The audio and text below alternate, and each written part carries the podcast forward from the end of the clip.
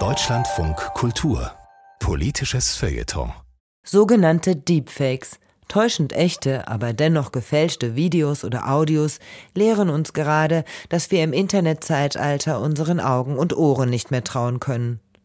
Um das Vertrauen wiederherzustellen, setzen viele auf Technik, die Deepfakes als solche entlarvt.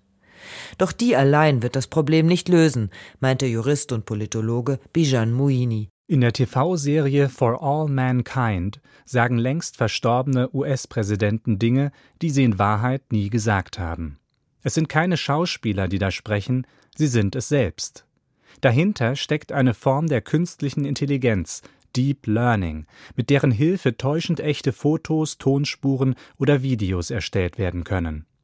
Mit dieser Technologie produzieren Unternehmen binnen Minuten Schulungsvideos mit scheinbar echten Menschen und erstellten mexikanische Aktivistinnen den Aufruf eines verstorbenen Journalisten, seine eigene Ermordung aufzuklären.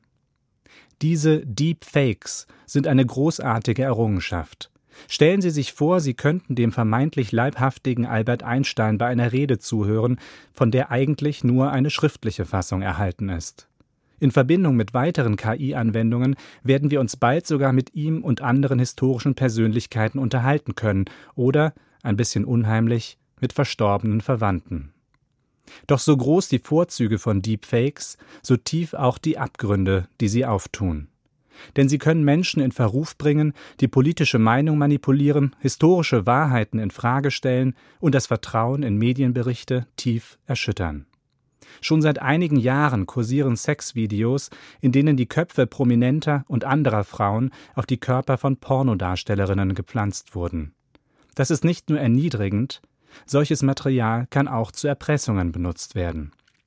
Ebenfalls schon heute kursieren Videos, die im Stil von US-Nachrichtensendungen politisch dubiose Botschaften verbreiten oder den ukrainischen Präsidenten Zelensky dabei zeigen, wie er seine Landsleute zur Kapitulation auffordert. Gefälschte Aussagen von Politikerinnen könnten bald den Ausgang von Wahlen entscheiden oder in manchen Ländern zu Unruhen und sogar Gewalt führen. Umgekehrt kann jeder unter Verweis auf Deepfakes die Echtheit wahrhaftiger Videos in Zweifel ziehen. Auf diese Weise sind irgendwann alle Fotos, Ton- und Videoaufnahmen kompromittiert.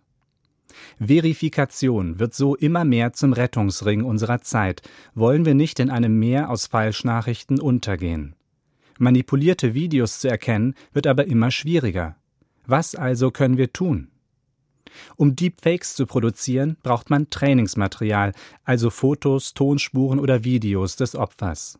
Dies alles von sich nicht breit im Netz zu streuen, bietet den besten Schutz gegen Deepfakes von uns selbst. Die Gesellschaft im Ganzen vor ihrer Wirkung zu beschützen, fordert uns weit mehr heraus. Der Wettlauf zwischen Deepfakes und Deepfake-Entlarvungssoftware mag zwar nicht zu gewinnen sein, doch je mehr die Forschung in letztere investiert, umso teurer und damit seltener werden richtig gute Fälschungen.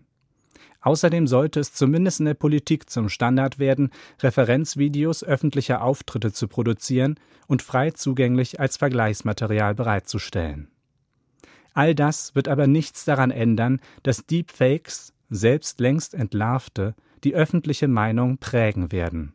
Wir müssen sie also einpreisen. Und das bedeutet, dass wir nicht alles, was uns YouTube, TikTok oder Telegram aufs Smartphone spülen, für bare Münze nehmen, sondern wir seine Qualität, Inhalte und Quellen hinterfragen. Dabei würde eine Debattenkultur in den sozialen Medien helfen, die forscht und abwägt, statt vorschnell zu urteilen, die Sache und Argument vor Person und Emotion stellt. Eine Kultur also, die unterbindet, dass wir unserer Neigung zur Empörung allzu leicht nachgeben und noch den größten Unfug bereitwillig verbreiten, weil er uns abstößt oder aus der Seele spricht. Ein frommer Wunsch, ich weiß.